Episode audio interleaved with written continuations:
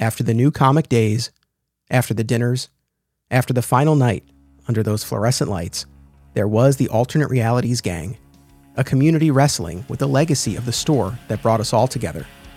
In this final My Comic Shop History event, experience one last year with the AR crew in a story told over 4 seasons. And now, the music of Ralph Puma.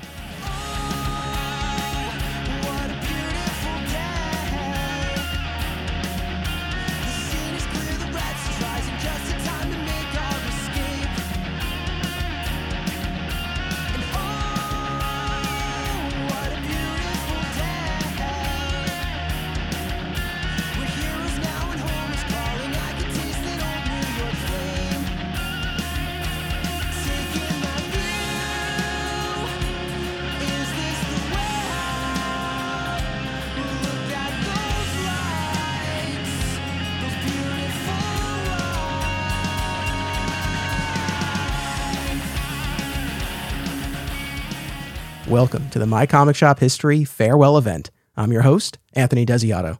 This is For All Seasons, Chapter 2, Spring. And joining me in studio is a man who really needs no introduction by this point in this podcast, Steve Oto. Welcome. Well, thank you. Sorry, I was just thinking. I know you have a format to do, but I was just thinking that I know The West Wing, which you've never watched. There's a scene where President Bartlet has to do a video, quick video for the nation, and he would come into the crew and say, "One take Bartlett." That's what they used to call me. And of course, after 3 takes, it's like 3-take Bartlett. So I'm thinking here, you know, I know we have the itinerary of what you want to cover, but you know, this is like it's nice to be here for the first time, for the third time, whatever. You know, we've been doing this. We've done this many times, technical difficulties. But I'll say, happy to be here. Nice to see you. Let's just make this informal and cover everything you need to cover. And I'll just keep on talking. This will be great. Yes, we did try originally to do this remotely, and technology was not cooperating. But this is better. You're here. We're face-to-face in the same room for the first time in a while. So this is... In a couple of years. Yeah. Yeah. This is the spring installment of For All Seasons. Actually, let me start there. I don't necessarily expect you're going to have anything for this, but I'll ask it anyway, since we have our theme of seasons here. When I say spring, is there anything that jumps to mind specifically with respect to alternate realities and your long tenure at the store? Anything that you would typically do in the springtime? Anything, any sort of feeling or vibe at the store? Anything that comes to mind when I say spring? And if not, that's totally fine, but I wanted to start there. Well, spring is always Free Comic Book Day weekend, right? The first Saturday in May, Freeloader Day. You know, even though I've been out of it now for coming close to 8 years, I still, you know, follow people's Facebooks and all the other stores that we're friendly with. And I know they're doing a lot of preparation for it. And I guess what I've noticed is that over the years, they're always very happy about it. You know, it's always a good business day and such. But it's always a headache. And now I notice that the old friends are, as they make their announcements, are also putting in the little comments about not everything in the store is free. We used to say, don't be a pig, because people take everything off the table and leave nothing. But they're also making little notations about, let's be kind, let's be nice, let's be, you know, sociable. So you can see that they're turning, not towards the dark side, but they're less happy about it. It definitely feels like a shift, and also the 2023 again gentler version of Steve Oto, don't be a pig, right? Yeah, but it's still the same underlying spirit. I don't know if you saw our mutual friend Sean Hendricks, Fat Moose Comics. He posts occasional store updates on YouTube, and he posted one recently in advance of Free Comic Book Day. And just to pull back the curtain for a moment, Steve and I are recording this on Friday, the day before Free Comic Book Day. And I'm either going to put this up later today or tomorrow on Free Comic Book Day. So this is, not only is it the spring episode of this farewell run and a big episode for the podcast, but it's also, you know, meant to tie in a little bit to Free Comic Book Day, aka Freeloader Day. But Sean posted a video. He quoted you. he quoted you and your whole freeloader day bit and the spirit of this, and people can go watch his video. He was essentially saying, like, you know, we'll do it. We got to do it. We'll have a good day. But essentially, you know, hitting on a lot of those same things. It's like not everything in the store is for free. Like, you just relax, try to have a good day, respect the policies, things like that. So yeah, you know, you're not alone. I think you were definitely maybe a little bit more vocal, a little bit more belligerent, but, but yeah, I mean, when we talk about spring, I think Free Comic Book Day is probably one of the real hallmarks. Big event, yeah. But I mean, you know, other than that, it's like every day is pretty much the same as every other day. It doesn't matter what season we're in. You know, the only difference is for me is that, you know, way back, every day was a lot of work day, long hours and a little sleep and a lot of headaches. I'm still staying up late, working, getting up early, working, but fewer headaches. It's been, you know, it was summer of 2010 when I filmed my comic shop documentary, which included your tirade about Free Comic Book Day. Okay. And I've since, you know, pulled out that clip and it's lived on YouTube. So, I do tend to post it every year on Free Comic Book Day. I sort of eased up off of that, especially during the pandemic when, you know, there couldn't be Free Comic Book Day and it was a tough time for everyone. I was like, this feels like the wrong note. So I eased off of it, but look, we all recognize, I think, what the intention behind it is, get new people into the store. That's always a good thing if and when the event can serve that purpose, right? To actually potentially create new comic readers, bring new people in, and of course, serve your existing customers, make a fun event. A lot of stores do signings and other sales, like all kinds of stuff. So there's a lot of benefits to it, but there's definitely a lot of drawbacks. But yeah, I mean, it's been well over a decade now since we filmed that. And that minute and a half long rant that you went on. And that, and you know, if people watch the thing, like it is even, there are a couple of cuts in there too. So it went on even longer. That sort of fire though, like, could you even muster something like that now? Or has too much time passed? You don't feel that strongly about it anymore. I feel lucky not to be part of it anymore. So, yeah, I mean, sure. When certain memories come back, even now, I start to flame on a little bit, you know, I get a little hot and a little angry. I watch a lot of YouTube videos now, and mostly about comic book restoration, cleaning, but a lot of other things. Sometimes I watch the Japanese ones where you get on a train. They have a great train system in Japan, really luxurious, clean cars and all that. And so I'll just like with the cameraman or the YouTuber,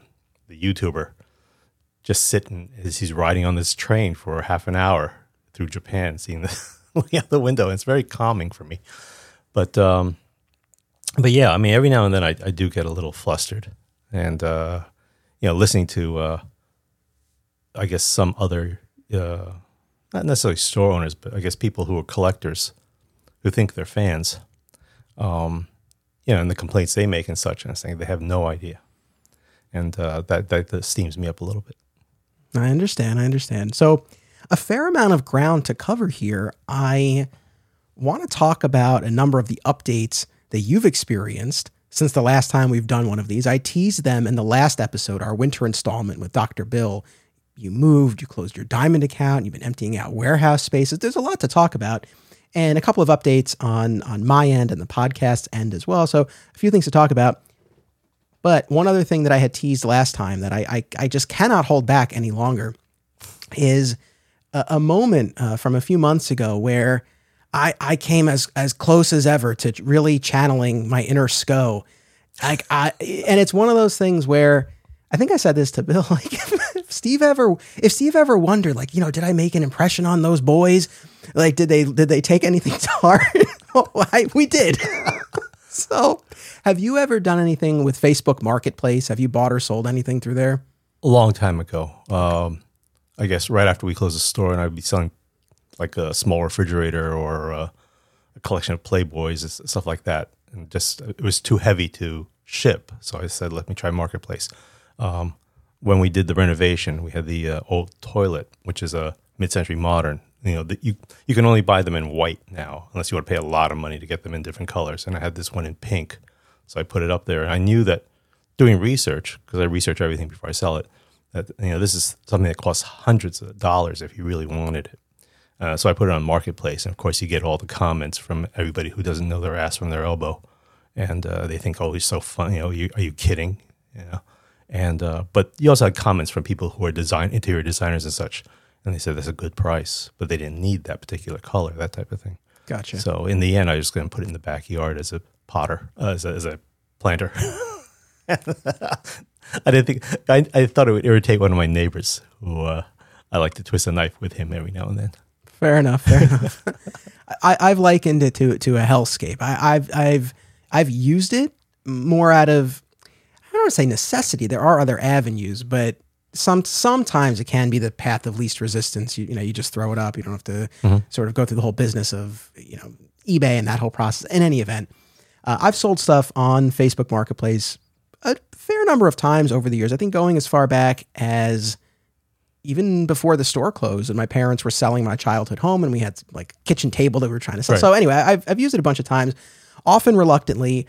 A lot of times I will regret it right up until I finally find the right person. And I will say, I don't want to paint with a broad brush, because the people I've ultimately sold things to have been great. They've been fine, but it's just a lot of hassle along the way. One of my pet peeves I found, at least recently, is the number of people who just click the, "Is it still available?" button. It got to the point where, again, channeling you, I kept updating the description, like in big bold letters. I put, "Yes, it's still available." And what really bugged me was I would respond, and you can, as the seller, you can either just click a button that says, "Yes, it's still available," or you can write out a response. And I tried both versions. And a lot of times there'd just be no response after that. So it's like, well, why are you bothering me? Anyway, the joys of retail. The other frustration was, and this happened a few times, was I would have a deal set up. We had agreed on a price, and the person was set to come, and then they were just a no-show. And this happened a number of times. And the instance in particular, I had a couch in here. In lieu of the chair that you're sitting on now here in Flat Squirrel Studios, I had this little love seat. It was very, very small. It fit this space fairly well, but it was just pretty small. And as I started thinking about actually having guests come over and sit on it, I was like, I don't know how comfortable this would be. I'm thinking about V. Ken Marion. It's over 6 feet. I'm like, I don't think this guy can sit on this. So I decided to part with it, and I put it on Facebook Marketplace, and there was this guy. He had agreed to come, and then he was just a total no-show. And at this point, it had been listed for a while, and I was like, I gotta move this. So I dropped the price from $225 to, I don't know, maybe $175. I think I knocked off $50. And so then this guy who had been a no-show resurfaces, and he says, "Hey, did you sell the couch?" I said, "Not yet." He goes, "I'm still interested." I said, "Do you have the 225 definite access to a truck?" Because that was his issue. He didn't have a way to transport it. "Do you have the 225 definite access to a truck and a specific time you can come?" He goes, "The price reduced for everyone but me." The penalty. So, and this is where I really held back, but there was enough inner SCO that I think kind of came through where I said, "I only reduced the price because you were a no-show and I need to move this. So yes, it's the original 225 if you want it. Do you want to proceed?" He goes, "That's unfair, so I'm good." I said, "From my perspective, it's unfair to reward someone." That's you.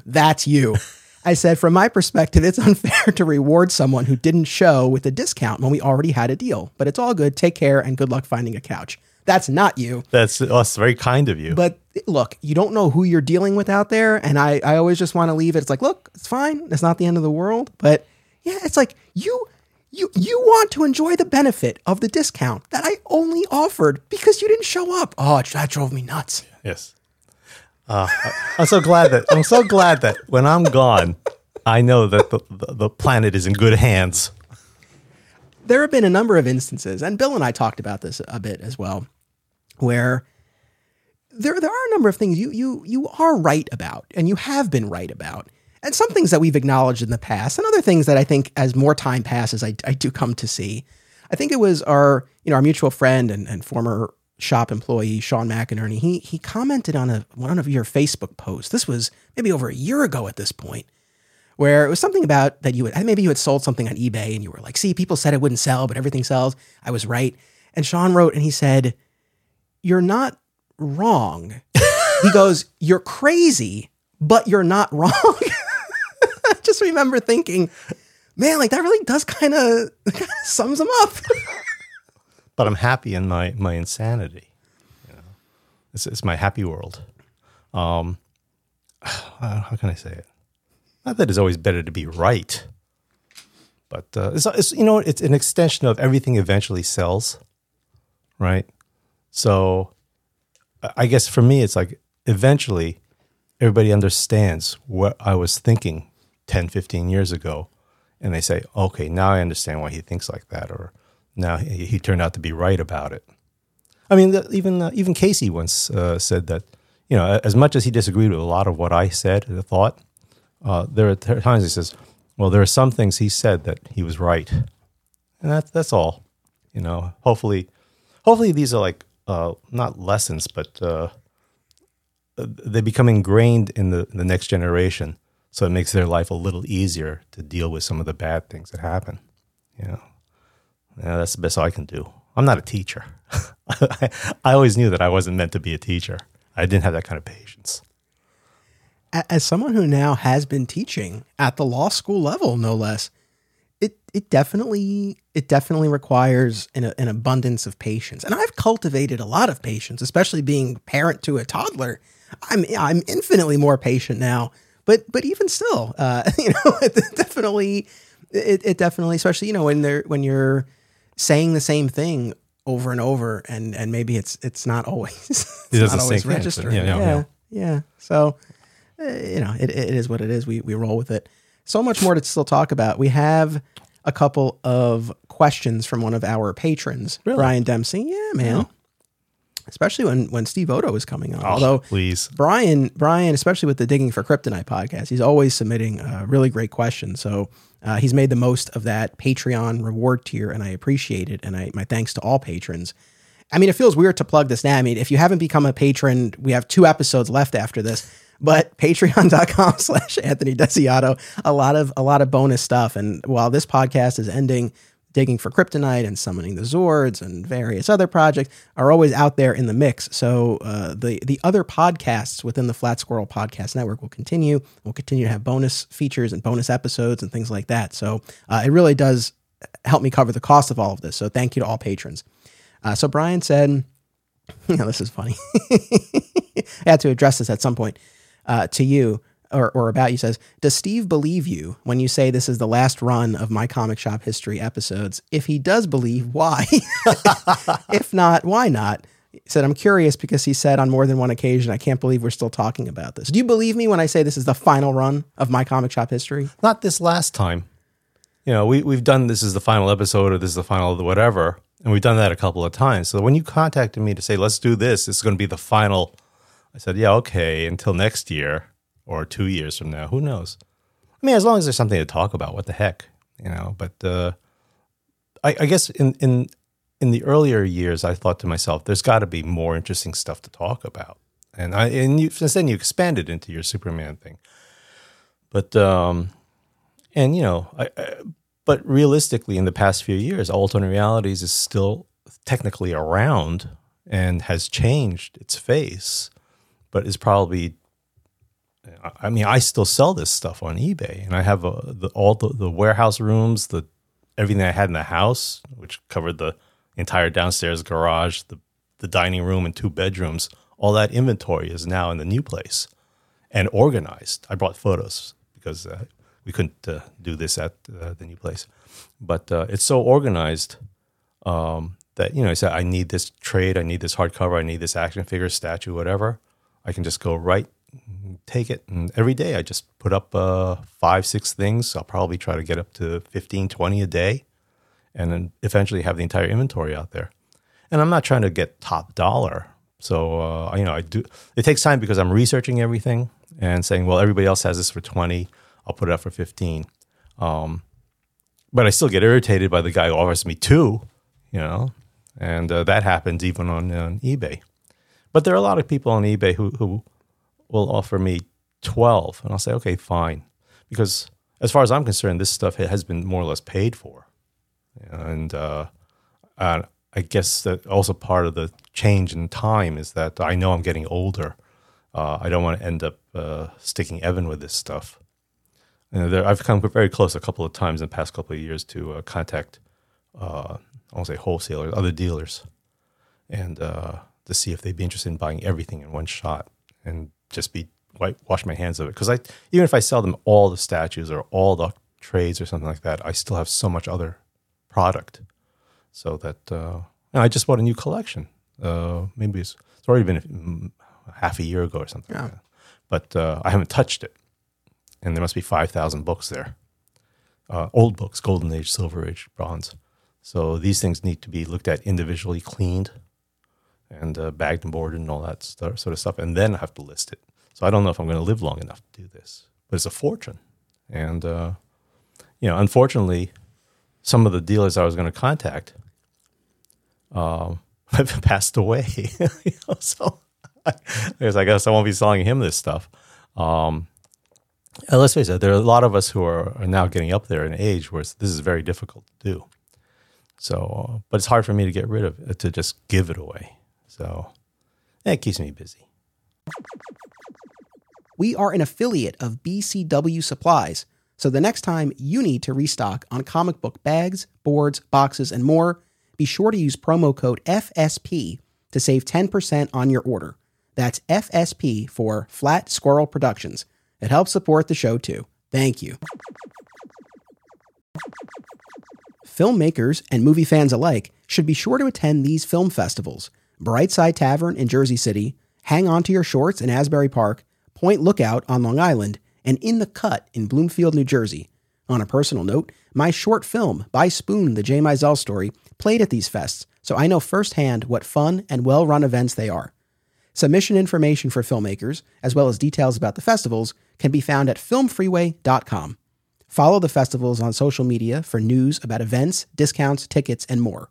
Also, listen to the Hang On to Your Shorts and Cullen on Film podcasts, available via a shared universe network. Fat Moose Comics is New Jersey's best and oldest comic book store. Established in 1982 and under new ownership since 2020, Moose sells a wide selection of new and old comics from every publisher, action figures, graphic novels, posters, statues, and more. If you're looking for something and they don't have it, they can probably get it for you. They know a guy. Visit Fat Moose in Whippany, New Jersey the next time you're in the Garden State, and be sure to reach out via the Fat Moose Comics Facebook page. I don't know. I think that answered Brian's question. I believe it? No, we're going to do this again in a year or two. That's fine, because something new is going to, fantastic's going to happen. We're going to have to talk about, the Golden Age collection of alternate realities. It's now up for sale. The escape hatch I've left for myself, and I believe I alluded to this last time, or maybe even directly stated it. If there's something so compelling, short of the store returning, I don't know what it would necessarily be, but if there was something that were that compelling that warranted either a return or a special or something like that, it's not that I would absolutely refuse, but I really don't foresee that. I really do think there's value in putting this to bed and signing off, and we leave people with what I believe and what hopefully the audience believes is a great run of this podcast over these 8 years. That to me is the way. And I also feel like these conversations do continue, but just in other places. Like, I'm doing my George Reeves Adventures of Superman rewatch podcast. We've had Rich Roney on a couple of times. He'll be coming back.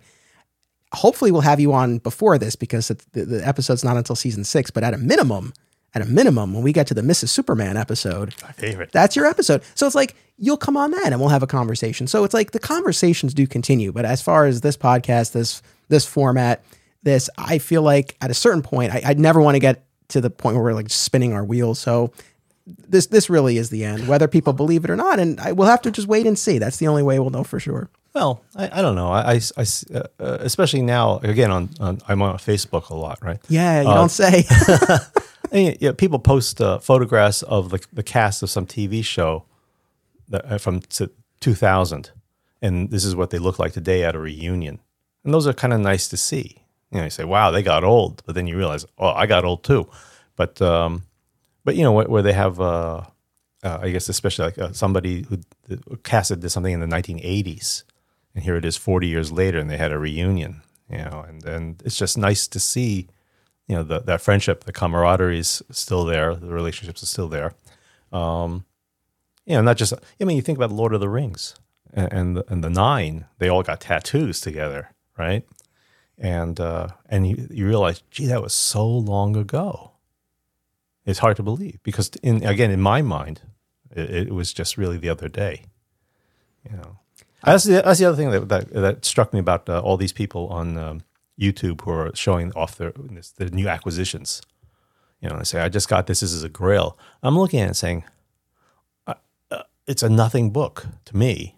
You know, but this is from the 1990s. And I'm thinking 1990s.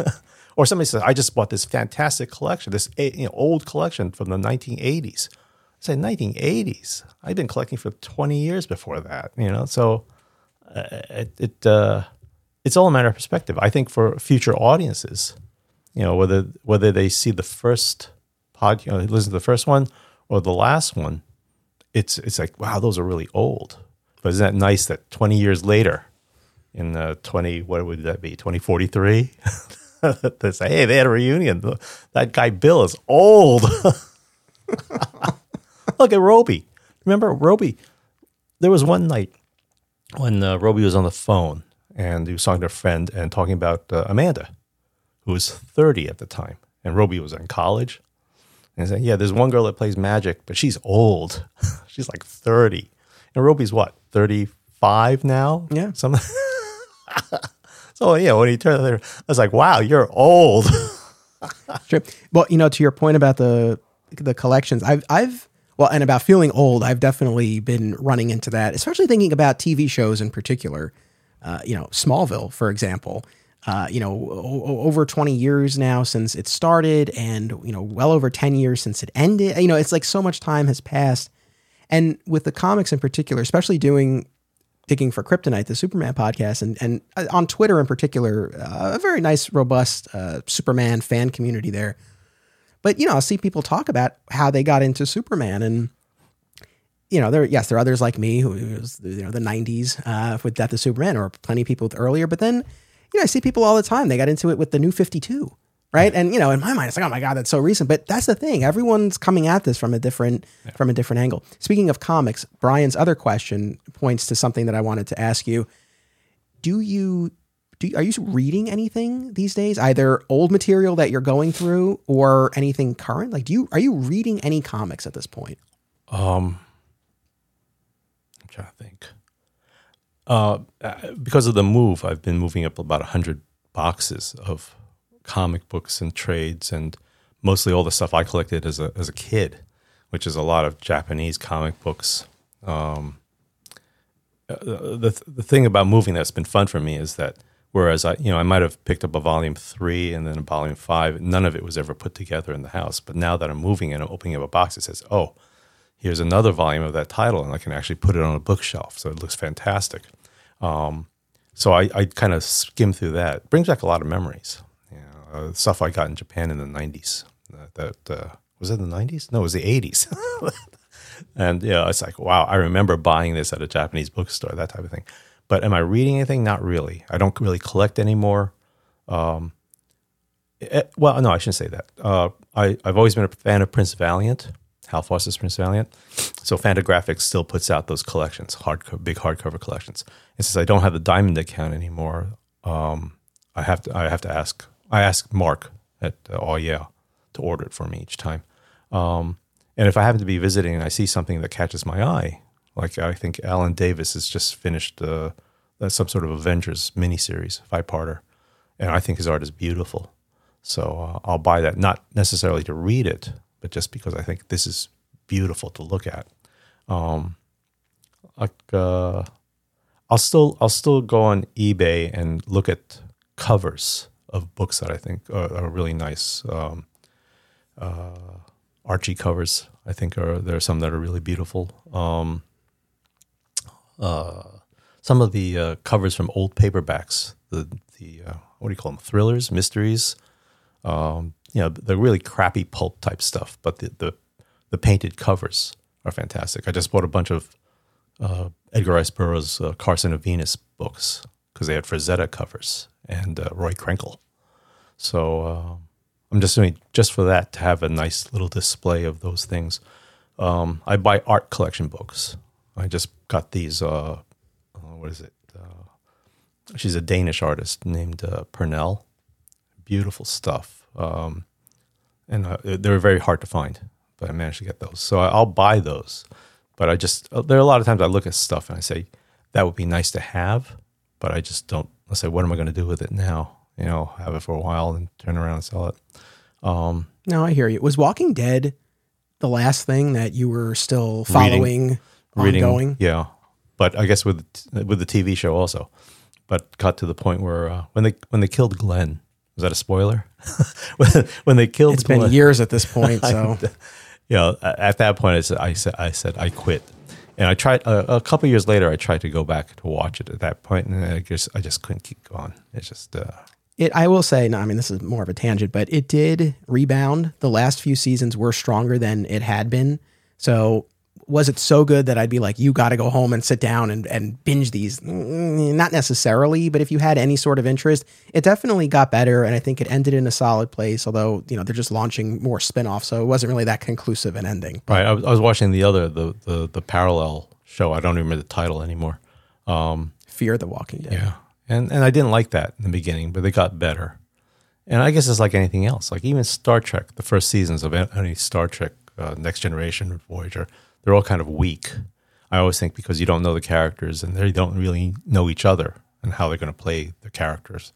So it's by the second or third season, they're more comfortable in their roles and you're more comfortable seeing them so that by the end of it, you're really sad that it's over. Sure. I will say, though, I did glean kind of an important life lesson from Rick Grimes at the end of season 8 after the confrontation with Negan, where he allowed his mercy to prevail over his wrath. My mercy shall prevail over my wrath. Now, there have been a few instances, maybe not with that guy from Facebook Marketplace, where I've allowed mercy to prevail. And there's some value in that. A lot of times we have this anger. You want to, you know, you just want to throw it at somebody, throw it in their face. But sometimes you just let that mercy prevail and everything will be all right. So it was worth it, if for no other reason than that. It was a good, valuable lesson. So I'm glad that works for you. It would never work for me. I know. Man, if they didn't lose you with Glenn, they would have lost you there. I get it. Well, even in real life, again, I bought this collection. And a lot of it is fantastic stuff that in the old days I would have said, let's clean this up and send it to CBCS or CGC for professional grading. But I read all the stuff that CBCS is doing a big push now, advertising to say, hey, you know, our turnaround times are going to be faster. You don't have to wait a year and a half to get your books back. The comments that they get are not all positive, you know, and you know, their reply, if they even bother to reply to criticism, is we'll, you know, please give us another chance. We'll do better. But there's one guy who wrote a comment that I sent 25 books in, and 5 of them were damaged. But the rest came back, and it was great. And I commented, you know, I can understand maybe one getting damaged, but to have 20% of your shipment not destroyed, but well, essentially, you know, I said, you got to be incredibly patient. I think that that's a terrible percentage. And he says, well, I'm a very forgiving person. And I thought, you're a jerk. Yeah, because can you? I mean, I have hundreds of books that should be sent in, and it will. The conditions that come, well, they're so old that they deserve it to be graded, but their value will quadruple. But it's like I don't dare take a chance, and I just don't understand. You know how? I mean, I understand. How can I say? I feel bad for the grading companies, but they kind of screwed themselves. You know, and it's like one guy. Recently, I guess he commented that he sent in 3 copies of one of the more recent books. I think Last Ronin, the Last Turtles book.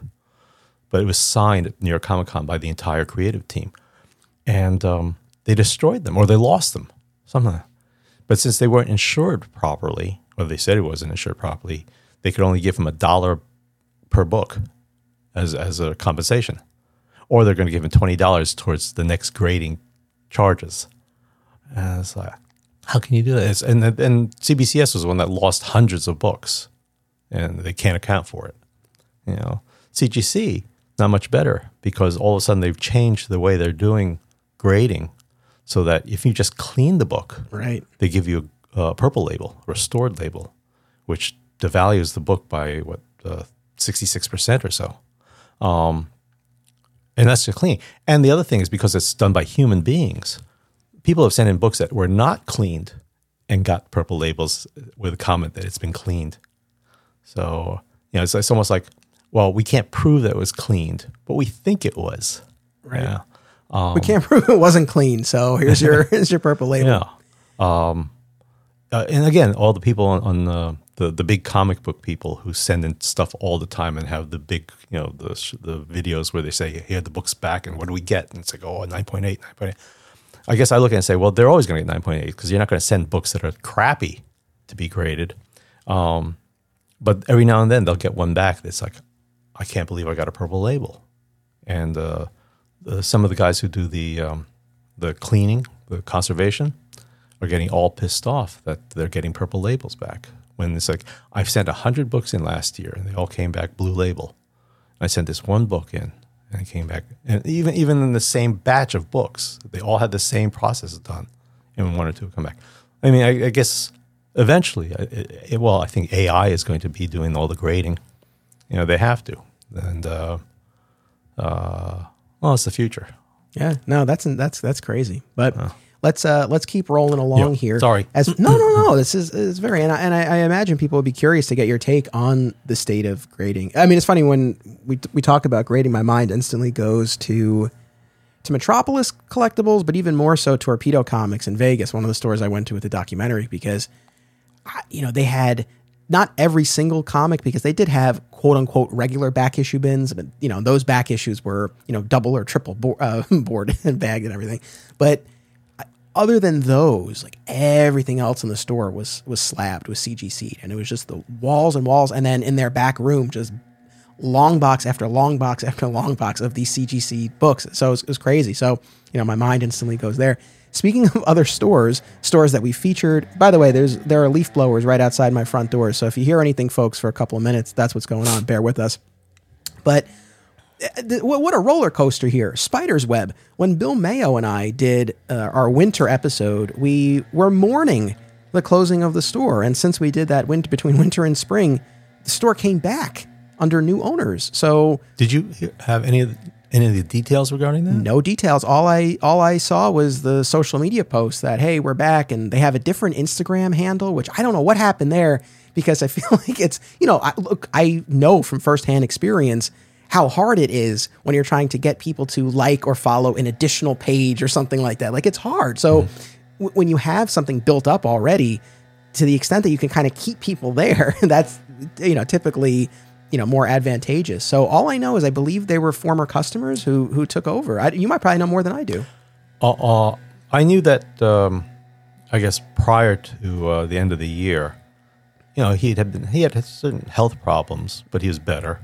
Every time I visit, I rarely visited as time wore on, but each time, he was one of the friendliest, nicest guys you could ever deal with. And the kind of guy you just sit down and have a slice of pizza with, that type of thing. And always very welcoming, always very generous. He used to supply me with the bubble wrap and that kind of things. But I knew it was wearing away. You could tell it was wearing away, and that's like, because he was, as people know, he was a former customer, one of the nicest guys, and one of the best customers we ever had. But his dream was to open a comic book shop, and when he did, it's like, okay, you want to help him out, and but you felt bad. It's like, you know what, you're going to turn into me, and sure enough, as the years went on, because he had been around for a few years, as the years wore on, you'd sit with him, and you knew that he was turning into me. Suddenly it's not all happy time, joy time. So. It was a surprise that he announced that he was closing was it early January, I guess it was. And I was going to give him a call because I as tragic as it is for I guess, the customers that the store is closing, as the owner of something like that. I said, it's a change, but it's a positive change. And I said, I think I wrote to him and said, I'm actually very happy for you because it's going to be good for your personal health, your health, your emotional health, psychological health. I knew he had a large inventory. So I said, this is great. If you move all that stuff out of there and you can just start selling it online, like Magnum did, like Neil at Magnum, when he closed his shop, God, I think his garage is like a warehouse. And he just pops it all up all the time. He has thousands of things listed. But I said, this is actually exciting because I guess one of the things that I enjoyed was I would take this book out or anything, statue, and I inspect it closely, look at it, make sure it's complete, and so I can grade it and look into the history of it, who wrote it, who drew it, and all this kind of stuff. And it's like, it's research. It's legal research. Maybe that's why you and I did that. It's like it was our calling to do, to research. More fun than the actual selling or buying. And so I thought this is a great thing for Paul. But I never got around to. I wrote a couple times, but I never got around to calling him after a while because I wanted to call and say how are you doing? How's the adjustment? But just before that weekend. It was a day before I was going to call him is when he put the announcement out, that new ownership. And that surprised me. I haven't gone to see these the new store, new owners. I don't know them. But I kind of wonder how they're doing. Did they bite off more than they could chew? Or is it a repeat of people who say, gee, it'd be so cool to own a comic book store, not understanding that there's a whole different aspect to it. Yeah, I really have no idea, but those are good questions. I share them. I guess the one thing that I especially worry about, my understanding from the way things played out, at least what we saw on social media, it seemed like the store had been closed for some period of time before these new owners came in. About a month or two, right? So I wonder, in an ideal scenario, if you could have had a handoff and not have the store closed, because people had to find other shops. I'm sure there were a lot who, again, that was tough with the location, but people who maybe ended up at Mark and Harrison or started going to the city, whatever they hate, or dropped comics.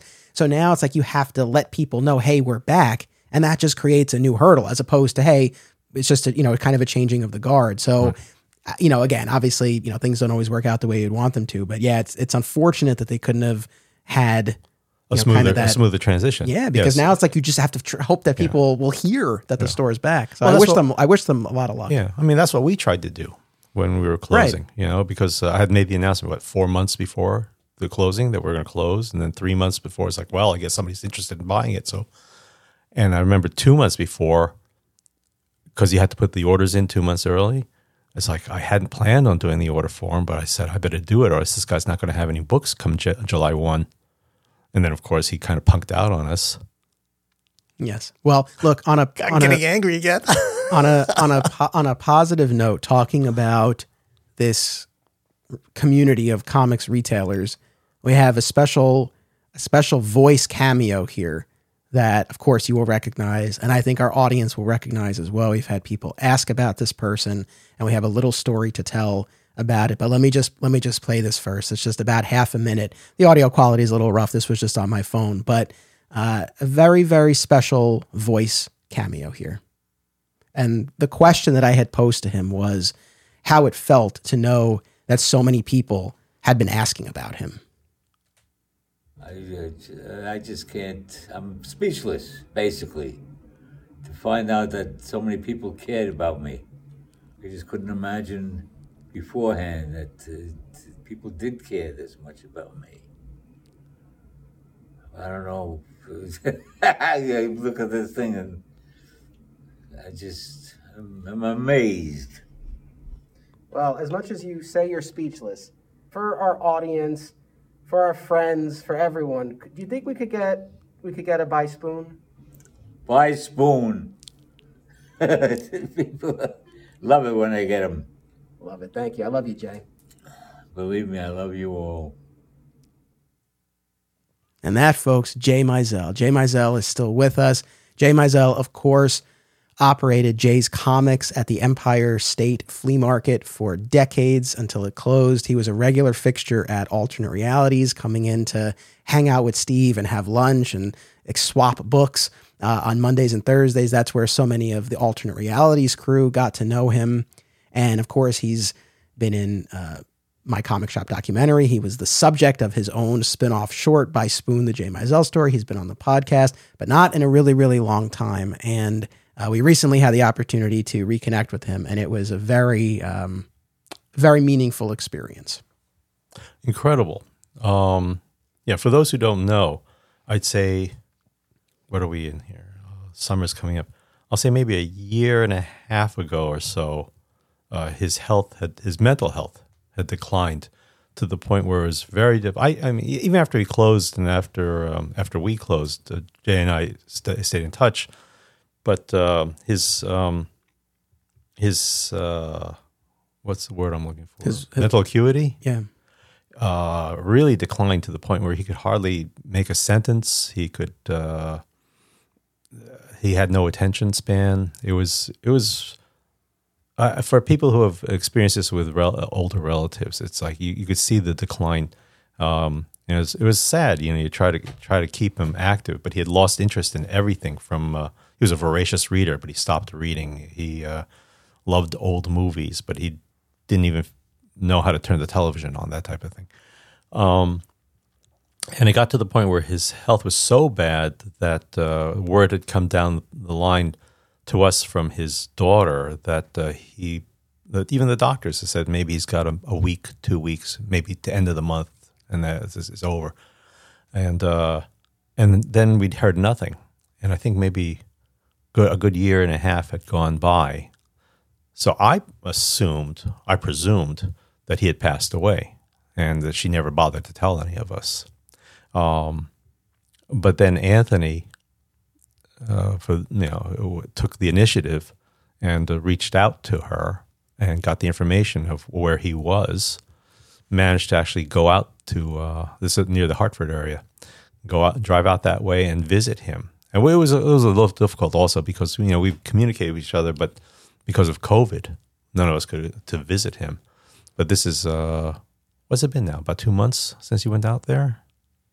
Yeah, it was. I think it was February. Yeah, I think it's been about a couple of months. Yeah, and suddenly, but the big surprise is that he's the same old Jay that he was, I'll say, 5 years ago. That's not just wisecracking because things have changed a lot in his life. That there's not much going on, but I call him now maybe once a week. Send him like care packages, but he likes those little snacks and things. I tried to send him a book, one of those thrillers. I can't remember which one, not Rich Man, Poor Man, but something like that. And I thought maybe if I get him to read, and he said he tried, but it just didn't have it. So I'm going to just send him some comic books, something that little bright colors and stuff, and short stories or whatever. Archie.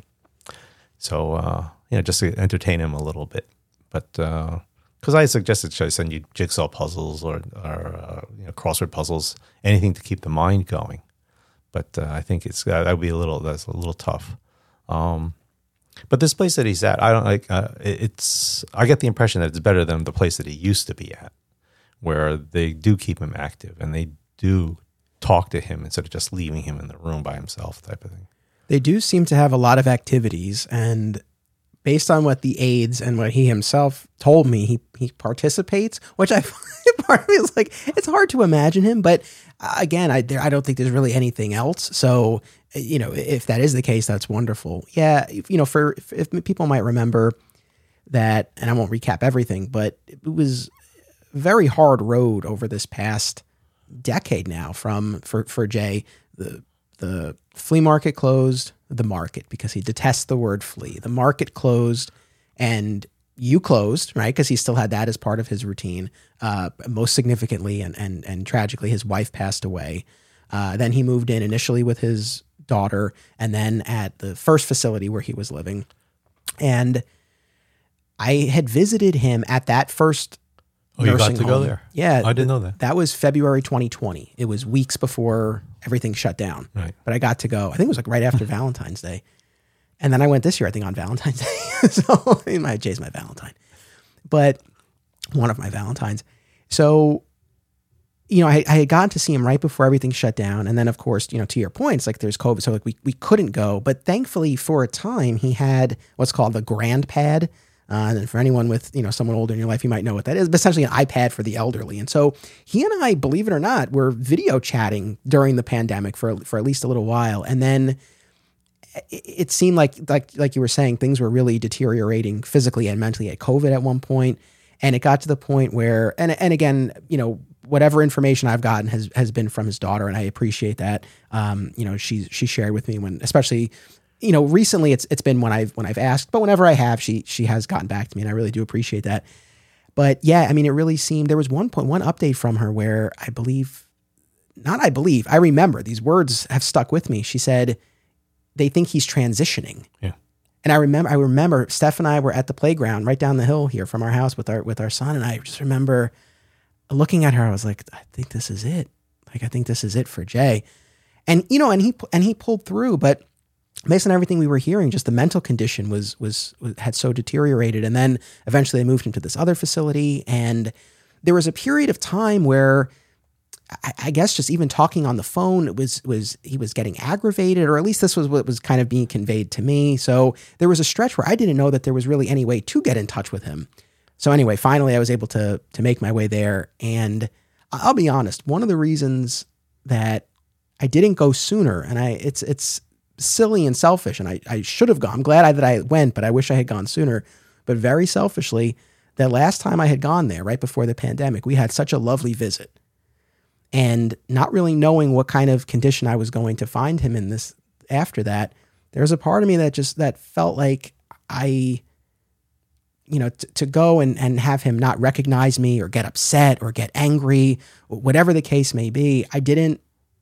It's morbid. I hate to say it, but like, I didn't want that to be the last encounter memory that I had with him. And it was very selfish. And I'm so glad that I went, because I made my way through the checking in and getting my little badge and going up the elevator, all that stuff. And I saw his name on the door and I went in. He was on the phone. So, I was like, okay, good. He does have a phone. We can reach him. And at least he's talking to someone. I think it was his cousin or something like that. But he looked at me and I could tell instantly he recognized me. And he was shocked that I was there. And he needed me to remind him of my name. But then later on, throughout a couple of hours there, he was addressing me by my name, so he knew. But initially, he did need that reminder, which I totally understand. But he recognized me and just gave me the biggest hug. And we hugged multiple times. And, you know, he teared up a number of times. And kind of going back to that little clip that I played, the thing that I just kept trying to hammer home, and it really seemed to resonate with him, was just, and it's true, I mean, I wasn't blowing smoke.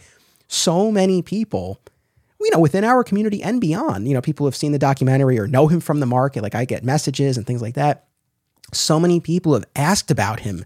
Where's Jay? How's Jay? I have one of our audience members, Lewis, who keeps asking for another episode with Jay. It's like, that's not in the, I don't think that's really in the cards these days, but you know, and I just kept stressing that to him, and it really meant a lot. And he teared up a bunch of times, and I was just updating him on everything that's been going on. And of course, asking about, you know, what his routine has been like there, but it was really, really a special afternoon, and it was pleasantly surprising, I guess, just to see, like you said, that he's still Jay. Yeah, that grandpad was a great thing, because at least we could. I would hold up different things for him to show him, but again, as time wore on, it couldn't even figure out how to turn it on, and at that first place that he was a resident, the I'll call them assistants, weren't really too sharp, and they couldn't figure out how to turn it on either. So, eventually his daughter canceled it, I guess, because she expected he wouldn't be around with another couple of weeks, and that's where we lost touch. And right now he only has a telephone, but he's, again, I'll say every time you talk to him, he's just so grateful for the phone call. And, and it's not really much, just calling to talk about this and that. you know, what's going on, what's been happening. And, you know, I don't really have too much news to pass on to him about other of the old crowd, because I don't stay in touch with most people anymore. You know, I decided to go to the top of the mountain and lock myself up there. But it was a shock to know that he was still alive, and I can't describe, you know, how happy you feel. You know, I mean, again, at this point, you realize we're not all going to be here forever, and it's just, you know, you again, if nothing else, you know, now it's like I have a different attitude about life and death and time, so I'm not mellowing out, but I have a better appreciation for what time we've got. Who do you call when you're in trouble? Alien invasion? Call Superman. Bank being robbed? Call Spider-Man. But who can you count on if you want to learn how to make a window bag? Philtastic Comics and Art is here to help. Whether it's fighting FOMO, talking about art, or baking wheat cakes, you can count on Philtastic for your comic and art-related infotainment needs. The best part is, you don't even need a bat signal. Just look up Philtastic Comics and Art on YouTube. Subscribe today to keep up on everything Philtastic. Aw Yeah Comics celebrates and promotes everything that is wonderful about comics, toys, artwork, and the joy they bring to people. Visit them in person at one of their three locations: Harrison, New York, which happens to be my local comic shop, Skokie, Illinois, or Muncie, Indiana. If you have children and have been looking for a family-friendly store, look no further. Join Aw Yeah for exciting events, including creator signings, how-tos, and more. Visit awyahcomics.com and follow Aw Yeah on social media for more. Their name says exactly how they feel about it. Say it with me. Aw Yeah! Acme Comics is a locally owned and operated full-service comic book store in Greensboro, North Carolina, for people of all ages and walks of life. Now in its 40th year, this multiple-time Eisner Award nominee features a significant contemporary and vintage back-issue selection, as the Acme team uses their collective knowledge and resources to connect you with the best material. Mail order subscriptions to new releases are available, and all offerings are available anywhere via mail order. Follow Acme on social media and eBay, listen to the Acme Cast on all podcast services, and visit acmecomics.com for much more. Yeah, well, it's a good attitude to have. So, you know, for anyone who is wondering, Jay is still with us. He's doing, you know, I think as well as could be expected given his condition, his age, all of that. So I'm happy that we can share that update. It was really wonderful to see him. Physically, did he lose a lot of weight? He was definitely slimmer. Yeah, okay. So, but again, still, you know, still Jay, still a round guy. Yeah. Still, and he was telling one of the aides about the documentary, and he wanted to show. I'm like, this guy is still promoting. I love it. Yeah. So, you know, you mentioned about keeping in touch or not keeping in touch. This is a theme, you know, especially when I did that longer Halloween run of episodes a couple of years ago now with the AR crew, and we did our holiday episodes. And, you know, sort of the recurring theme with almost everyone was, you know, yeah, I don't really, you know, maybe I talked to one or two people, you know, a lot of people still get the call, or some people still get the call from Rich, and, you know, that's a part of the routine. But, you know, again, with the exception of Rich, who seems to be the, you know, the most common denominator in terms of who people talk to, in most instances, it's like, oh, maybe I talked to this person, maybe that person, but that's kind of it. And I think that's one of the things, going back to what I was saying earlier, where, you know, you were right. And I, you know, when we were talking about the closing of the store, I think you perceived, but I think you correctly perceived, that we sort of had a hope and expectation that, you know, the gatherings would continue, not as frequently, but more frequently than they have, and that there would still be more of that, you know, that larger sense of community. And in fairness, we did have the pandemic, but you know, Even absent that, I think you correctly predicted that it would just be so much harder, and that the effort wouldn't always necessarily be there. I think, yeah, people have their lives to live, and you know, suddenly it's like, well, I can't come to dinner because I've got to take the kids to this, or I mean, even here, you know, it's like Milo's always sick every time we tried to do one of these podcasts. So, you know, I guess experience had taught me that, you know, for all the people from school and law school, I don't think I stay in touch with more than one or two people, and that's only Facebook or comment now and then. All the people I work with at all the different places I've worked at, and even law firm, and I just knew that, you know, you have this, like Brandon understood this. You know, it was a part of your life, but then you move on to the next part, and it's a good memory or good relationship, so that maybe you could just, when you get together, it's like no time had gone by at all. But I knew that people would just start spreading out through the world and having their own things to do, you know, raising family or different jobs or moving or something like that. So it did strike me when we were closing that everybody was saying, "Oh, we'll still get together every Saturday for dinner." I was saying, "I don't know." And then it became every other Saturday they were trying, and then every once a month, and then they had the book club, and they were getting together once a month. But all these people who I didn't even know were coming to book club, and I didn't go to book club, but even Rich did. But even with Rich, who was in the habit of calling every Saturday and every Sunday at 11 a.m., he fell out of that. So maybe I get a call from him on the weekend once. I guess everybody else, you know, Drew texts once in a while, but Drew found a new interest in, I don't know what they're called, racing cars or something like that. Mm-hmm. He was into radio-controlled airplanes for a while, and then he discovered these. What is that? What are they? What are they called? The RCA? No. These are like professional racers. Yeah. Now, not that he's watching the Indy 500 all day long, but he's collecting all these different cards and the variant cards and stuff like that, and it's like a whole new field of interest for him. So, again, everybody, we're not all going to stick with Magic the Gathering and pop vinyls. You know, they've moved on to new things. Yeah. No, and again, just to sort of, again, I don't want to paint like so bleak a picture. Again, the sense that I get, I think that there are, you know, people do still keep in touch, but I think it's more on a, you know, individual people or maybe small groups with who still maybe have more similar interests, you know, something like that. Less so, again, certainly the larger groups, although in a happy update. And I don't think he listened to the episode and then was inspired to do this. I think it was just a coincidence.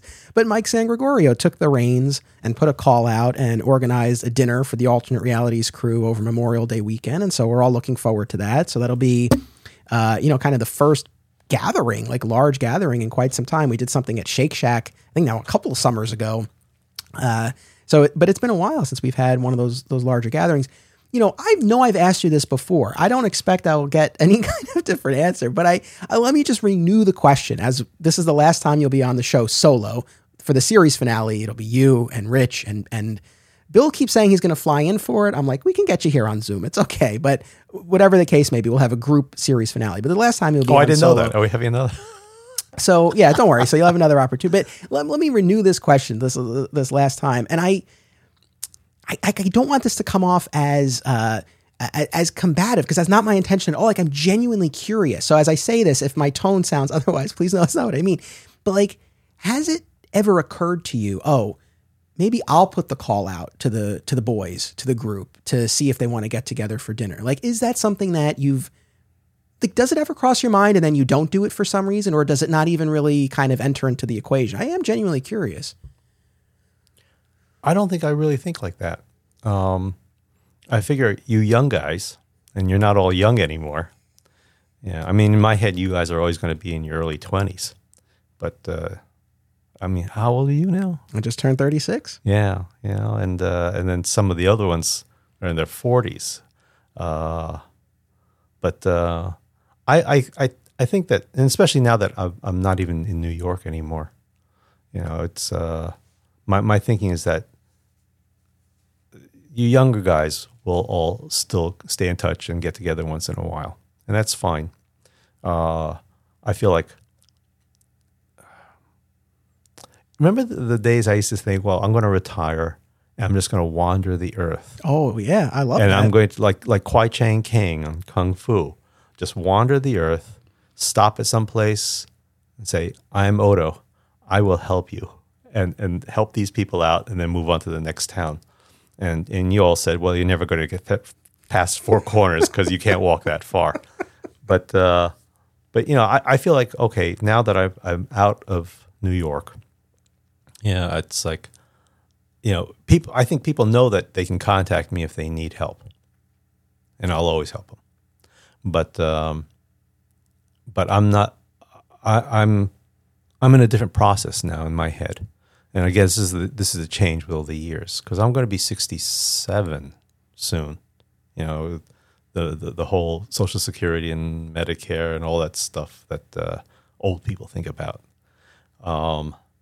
And my thing is, I've got so much crap that I've got to get rid of. It's a full-time job. I probably work harder now than I did at the store. But I've got to take care of this stuff before I die. And so it's like, okay, how can I put it? You know, I leave the world to you younger guys to enjoy it and each other. And, you know, I'll take care of the behind. It's like running a comic book store. I'll take care of the stuff behind the scenes so you guys can hang out at the front counter and chat. You know, that's kind of the way I feel about the way my life is right now. Right. So, no, I don't think about calling. You know, it's nice. Like, I think Rich is probably the only one who makes that effort. And everybody gets their allotted 30 minutes before it's like, oh, I hate to be rude, but I have to go on to the next guy, you know. Yeah, no, I hear you. That makes sense. And I am really looking forward to this dinner that Mike has organized. And, you know, we had teased this last time. We'll have more information next time, but there is potentially an AR reunion at Terrificon, at the end of July coming up. We have at least a few of us who are planning to go. So, you know, audience, if anyone's going to be at Terrificon, we'll probably have some level of alternate realities contingent there. So, if you run into us, you know, say hello. I got stopped at a convention one time. I got recognized at C2E2, and it delighted me to no end. I was just soaring the rest of the day. I was like, "Stuff! This guy knew me from the podcast." Anyway, well, it's like Rich when he walked into Fat Moose for the first time. All right, yeah. And Sean goes, "You're the guy." Yeah. You know? So I think Bill experienced that with Sean also when he happened to call Fat Moose. Oh yeah. And Sean recognizes, never met him, but recognized that voice. I know that voice. Yeah, so, it's a very cool thing. Yeah. One of the so we've got about 20 minutes left here. One of the things that I was curious about, I know we've been talking about keeping in touch in the context of the crew, the inner circle, the friends of the store. But I was curious, other than maybe some people via Facebook, are you in touch with any of the customers to any extent these days? Aside from Facebook? Yeah. I mean, I know what people are doing. You know, they post it, and sometimes I'll make a comment or here. But like you haven't like actually spoken or gotten together with anybody. I'm just curious. No. Because I told the story on the last episode, so I won't rehash, but I ran into Brian Claudio outside Best Buy in Hartsdale a few months ago. You know, hadn't seen him in forever. The other question, are there, and I'm sure there's got to, maybe somebody will pop into your head, who are you most curious about, especially someone you don't have any contact with on Facebook? Like all those people who came through, are there any people you're like, man, I really wonder whatever became of Wallet Boy or Comic Eater or like anybody else? I don't know. I mean, every now and then a name pops into my head and then I'll do my Google search on them. I looked up Jeff Wong the other day. You know, I found a picture of him at a family dinner and all that kind of stuff. And, you know, God only knows. But not really. Again, it's my general feeling is that people have their lives, their families, and their jobs, you know, their issues. And I guess just being able to see the comments, I understand where they are. It's one of those things where if I do run into them, I know exactly what happened, that they just went to their niece's wedding or something like that. You know? So in a way, it still feels like contact. It's not like the same when I was standing at the counter and somebody would come in once a week and we spend 15 minutes and catch up on what's been going on. I feel like I still kind of know that handful of people. There are people I think about, you know, I hate to say it, but you know, some people say, I wonder if they're still alive. You know, I mean, yeah, and these are people I liked. Right. You know, you remember Reggie. Yeah. It's like, I wonder what happened to Reggie. But yeah, it's to me, that's just life. Yeah, and no, it's not. I don't expect that it would keep you up at night or anything like that. I was just curious. I don't. Is there anybody? Well, even like, well, I mean, I know there are people out there who, well, not everybody uses Facebook anymore, but people that I, like Cara. Yeah, she'd, she was on it for a while and then she disappeared off the planet. Now all I ever see is like when she happens to come back and, she hangs out with some friends of hers and the friends post photographs or whatever. And again, inside I hope, hope she's doing well. She's on other social media. She seems to be doing well. She's involved with the I Read Comic Books podcast. And so, she's out there. She's okay. Yeah. And it's nice to know that their lives are moving on, and that they're fulfilled, they're feeling fulfilled, and, others, we read like health problems and such like that. It's like, what can you do? You can, again, it's life, ups and downs, and you're glad for them when things are good. You feel bad for them when things are bad. But I'm not really in that position anymore to do much. All right. Yeah. No, fair enough. And I guess I can probably guess the answer to this too, but it's okay. The, because especially when Bill and I talk about this and we talk about, kind of longing for the store, but I think especially that time in our lives and, when we would spend so much time there and that was the place to go. And, anytime I'm on Central Avenue, which is rare actually these days, but, there will always be that wistfulness and that nostalgia for the store. Do you feel that at all? Like, is there any sort of nostalgic feeling towards the store, anything that you kind of like, oh, I wish you could go back to that moment for this, or is it really, really just kind of in the rearview mirror?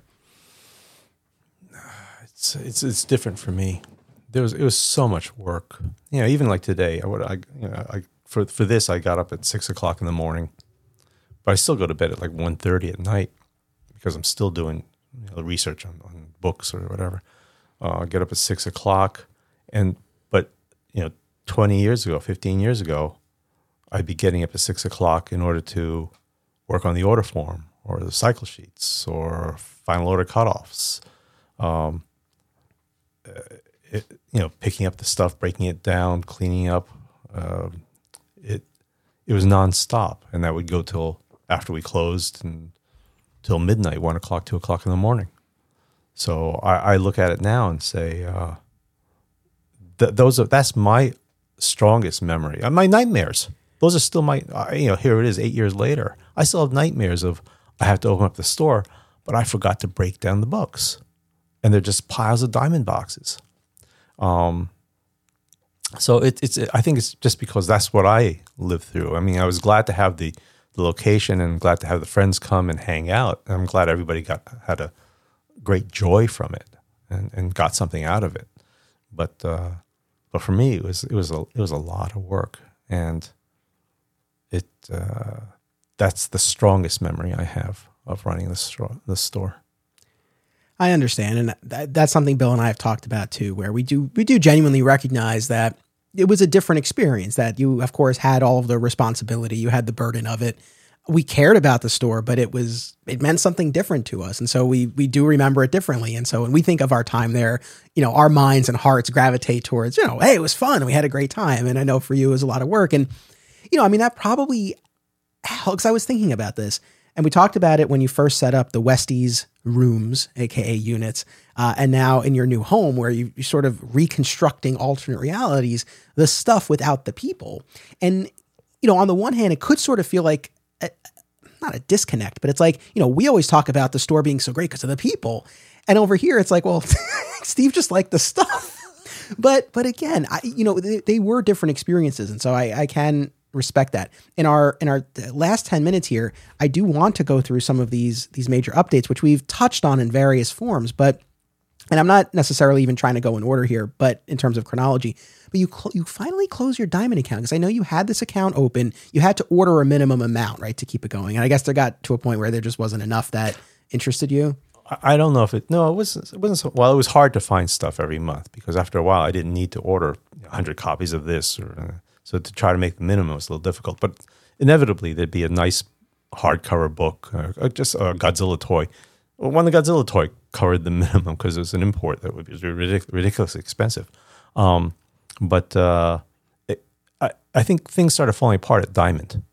They lost the DC account. They lost Marvel. So there was even less to order. And, you know, after all these years of buying a collection of, say, Amazing Spider-Man 1 through 10, it's like, how many times am I going to buy this book?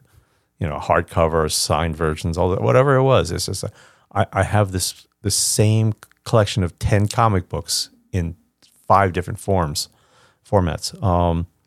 So it was hard to find some stuff. But again, like the Prince Valiant book, you know, that, a couple of things here and there, I could make the minimum easily.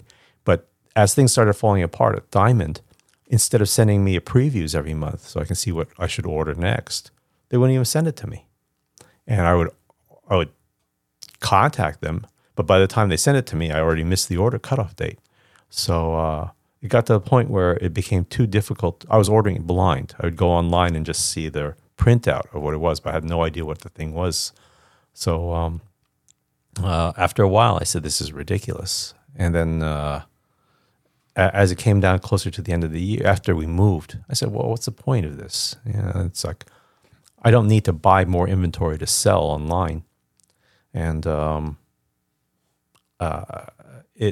everybody I knew who worked, except for Nancy Romer, but most everybody's gone. So you know, I didn't even have a service rep anymore, customer rep, and I'd gone through a lot of them. The turnaround was ridiculous. So at this point, I said, "There's no reason to have the account." It gave me access to the database of all the product. So it's nice to be able to use that as a source for doing my own descriptions on eBay. But like anything else, you adjust. Now that I don't have all the information, the page counts and release dates and all that kind of stuff, it's like, I don't really need to put that into my descriptions. You know, people want to buy this book, don't care who the inker was. Right. That's my fault. You know, I put too much information on, but I figure, why not? You know, for me, the joy is doing the research and then writing, presenting it all. So this is because there are times I would look at something on eBay and say, this description is fantastic, right? And then I realized it was something that I had posted. So the Diamond account is closed. That's another sort of, I guess, it's a milestone. End of an era. Yeah. Well, what's it been, 20 odd years? When we opened in 92, right? So, it's 30 years of a Diamond account.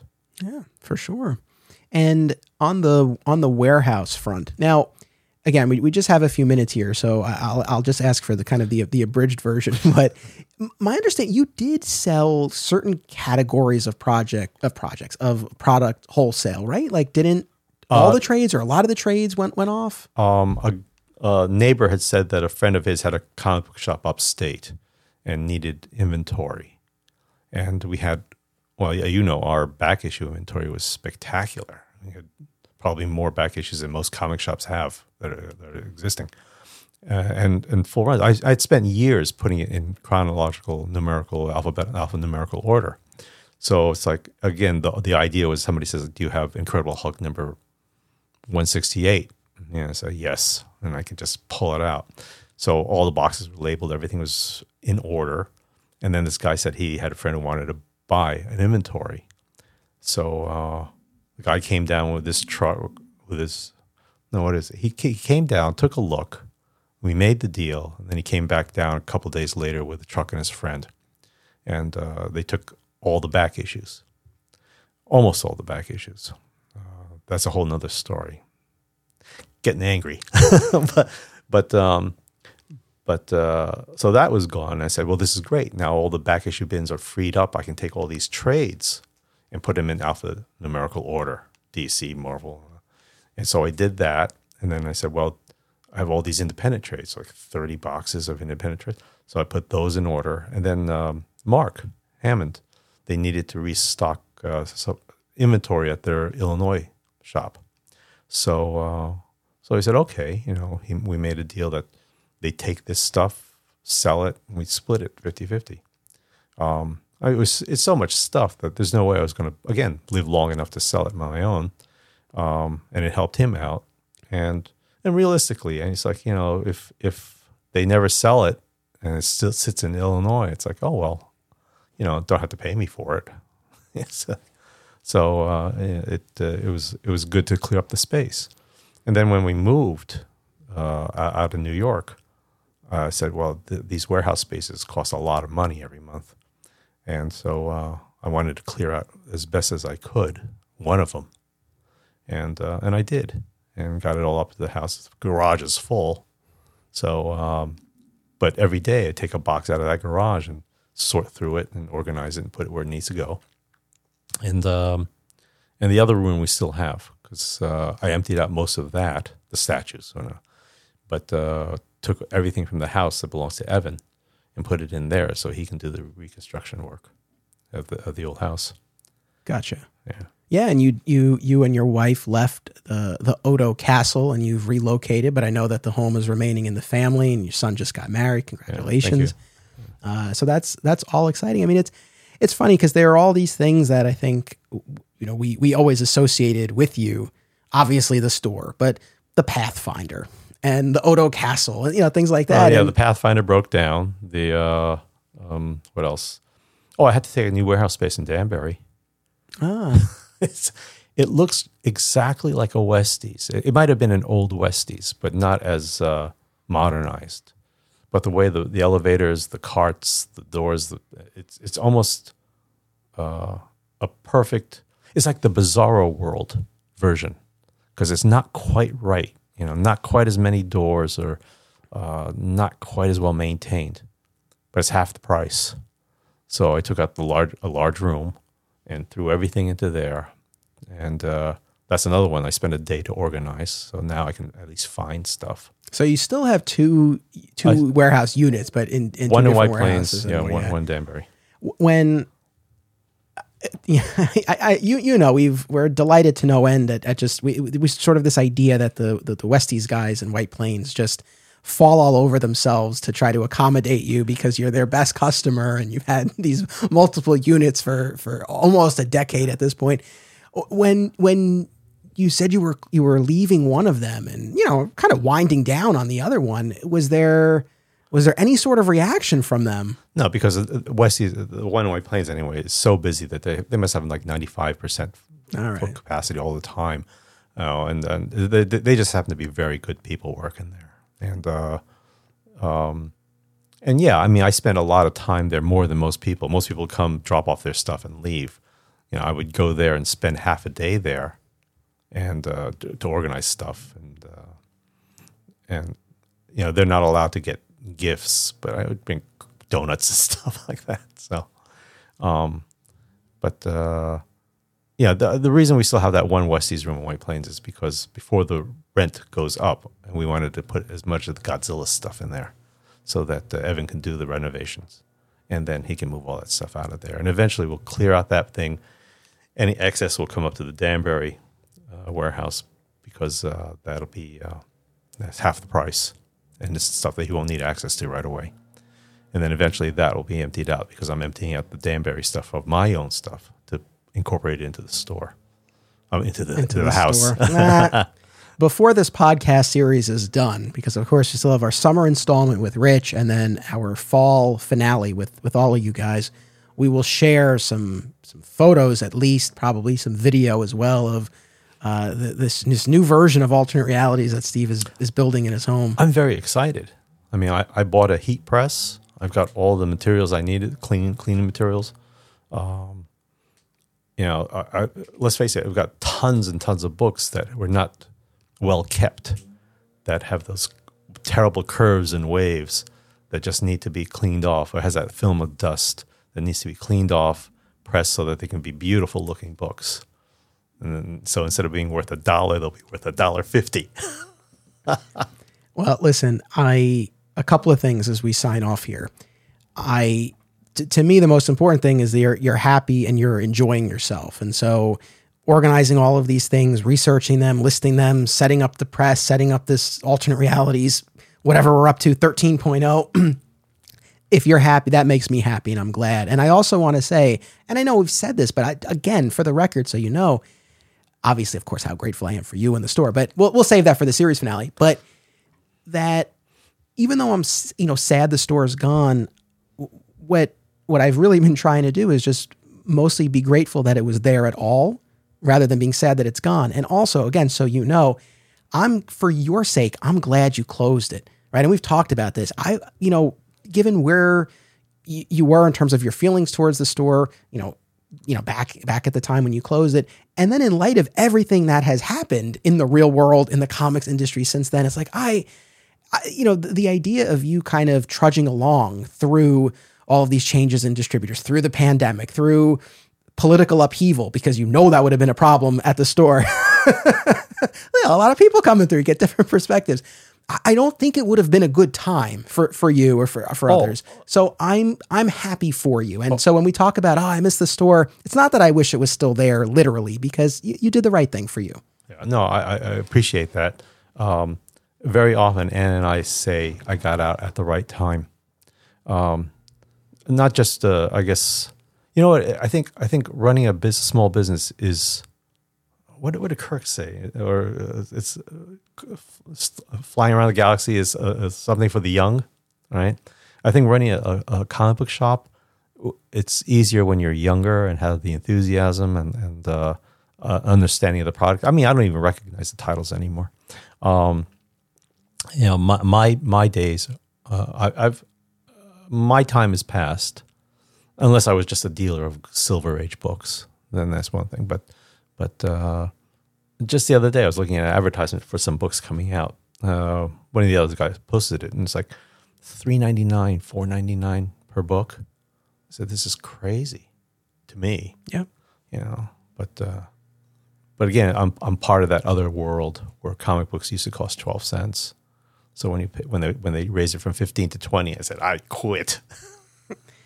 Well, listen, thank you very much for coming out here today. I'm glad we got to do this. I'm sorry we were kind of rushed. No, it's quite all right. I got to go run to pick up my son from preschool, but we got this in, we did it, and I hope people enjoyed it. I know people are always excited when you come on, so hopefully they enjoyed the episode. You'll be back for the series finale for our fall episode, so we'll have another chat on my comic shop history. But again, congrats on the move, on your son's wedding, on all that good stuff. And audience, thank you for tuning in. Listen, this weekend, Free Comic Book Day. Don't be a pig, all right? And, of course, as always, don't be a flat squirrel. My fellow